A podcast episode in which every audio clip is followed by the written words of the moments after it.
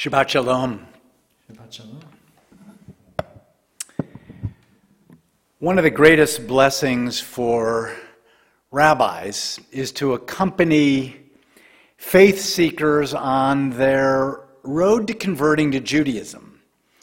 At the end of the conversion process, before the ritual immersion in a mikveh, the aspiring convert meets before a Beit Din, a rabbinic court of three rabbis. It sounds much more intimidating than it really is. Uh, just this morning, Rabbi Steele uh, and Congregation Beth Israel's Rabbi Sarah Mason Barkin and I sat as a Beit Din. We get to hear each convert share the story of their Jewish journey. It's always such a sacred moment listening to people's journey story. What an honor for a Beit Din to hold their story as the precious gem that it is. I always leave a conversion thrilled by bringing another Jew into the family. And this morning, uh, a Mazal Tov to Zoe Banning on um, becoming a Jew. And invariably, um, I also recall my own Jewish journey. For many of us, born Jewish, there is an aha moment where we too, like a convert, intentionally choose Judaism. This week's Torah portion, Lech Lecha, uh, and actually Rabbi Mason Barkin's father, played a significant role in my own Jewish journey. I'll share that story in a moment, but first, uh, allow me to give a little short family background. My grandparents, Bill and Sarah Linder, David and Edith Shatkin, all of blessed memory, all immigrants fleeing pogroms in Latvia, Russia, and the Ukraine. They made it, thank God, to Ellis Island. All ended up in Buffalo, New York. Bill Linder, who looked like Tip O'Neill's twin brother, was a saloon owner on the east side of Buffalo. David and Edith Shatkin ran a produce market outside one of the gates of Bethlehem Steel in South Buffalo, at the time amongst the largest steel mills in the world. Their children, my parents of blessed memory, did what immigrant children do they assimilate.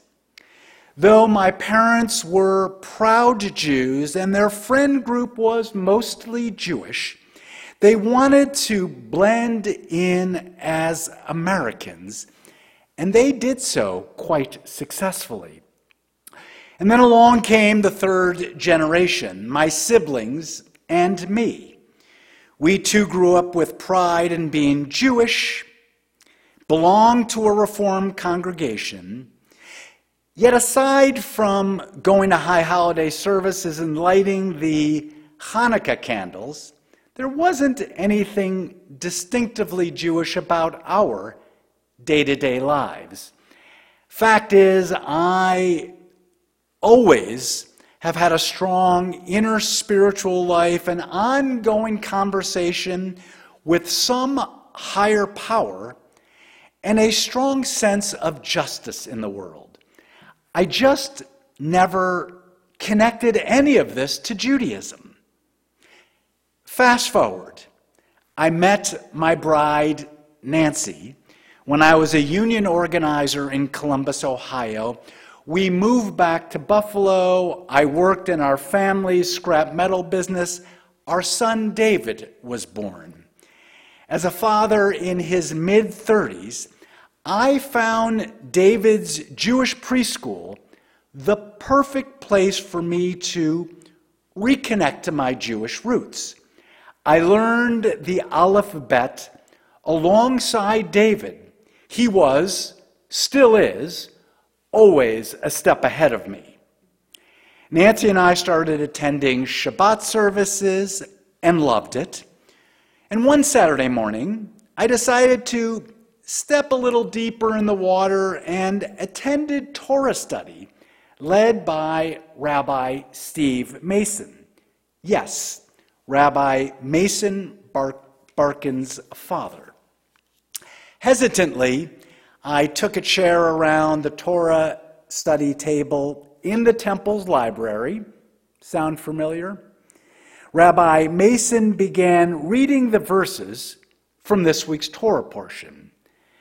Vayomer Adonai el Avram, lech lecha, me'artzecha, umi moladetzcha umi bet avicha el haaretz asher arecha, ve'esecha legoy gadol, va'arechecha va'agadla shemecha, ve'hieh bracha. The Lord said to Avram, before he became Abraham, Go forth from your native land and from your parents' house to a land that I will show you. I will make you a great nation and I will bless you. I will make your name great and you shall be a blessing. Those words and the discussion that flowed around the library table nearly knocked me off my seat. It was like those words were written specifically for me, specifically for this time in my life, and channeled through the divinely inspired ancient words of Torah. John Boy, I could hear the voice call to me. It's time to leave the comfortable and familiar. Let go of what other people, including your parents, expect you to do. I know you want the destination spelled out for you. Sorry, John Boy, that's not the way it works.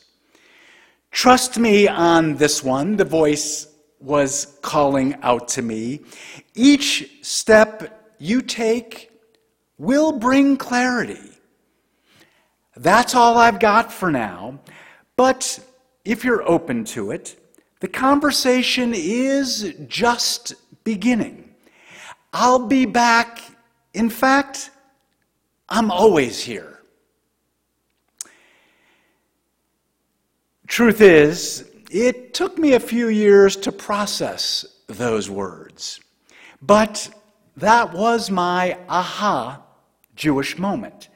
I kept coming back to Torah study, haven't stopped in 26 years.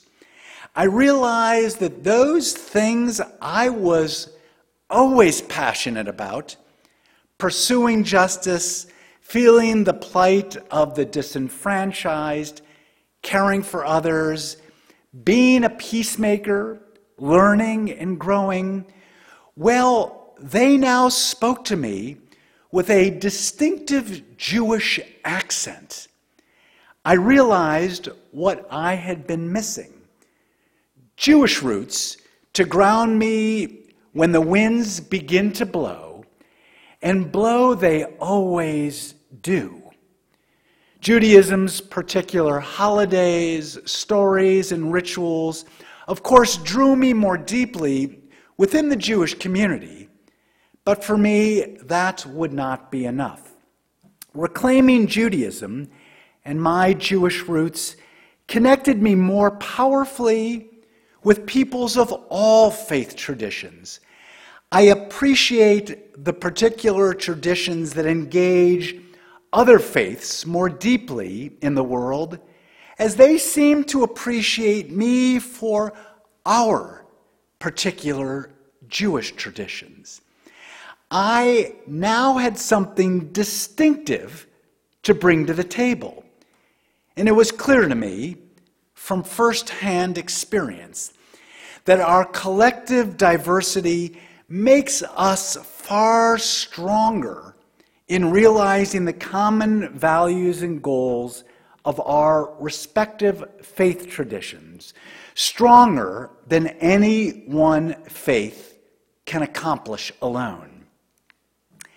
God makes it clear to Abraham that his personal journey and the particular journey of the Jewish people takes place in the context of the universal. It is never just an individual story. Yes, we want to take stock and express gratitude for all the abundance in our lives, even amidst the hardships. Indeed, God has blessed us. Yet the eternal wisdom of Torah wants us to claim our own agency in the world.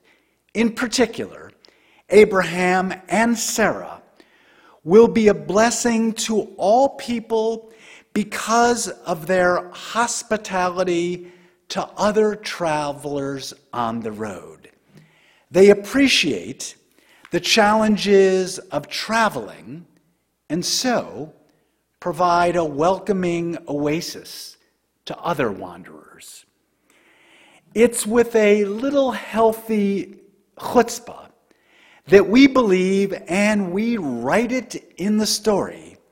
Vehye bracha, you shall be a blessing. Yes, you, and you, and you, and you, and you. Each of us is a blessing. The greatest blessing of all, Rabbi Michael Strassfeld insists, is to be a source of blessing to others. By living a life of caring and compassion, we will bring blessings to others in the world. The point is, Rabbi Strassfeld reminds us, the point is not to accumulate blessings, but to distribute blessings to those we meet on the road. We are to strive to be like Abraham and Sarah, offering others to wash off the dust of the road and the warmth of a friendly face amidst the long miles of the journey.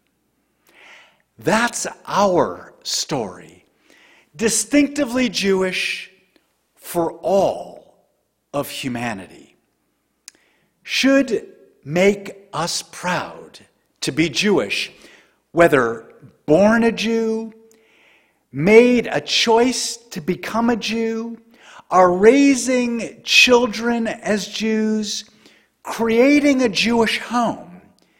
We've all got something the world desperately needs, now more than ever, continue to be a blessing.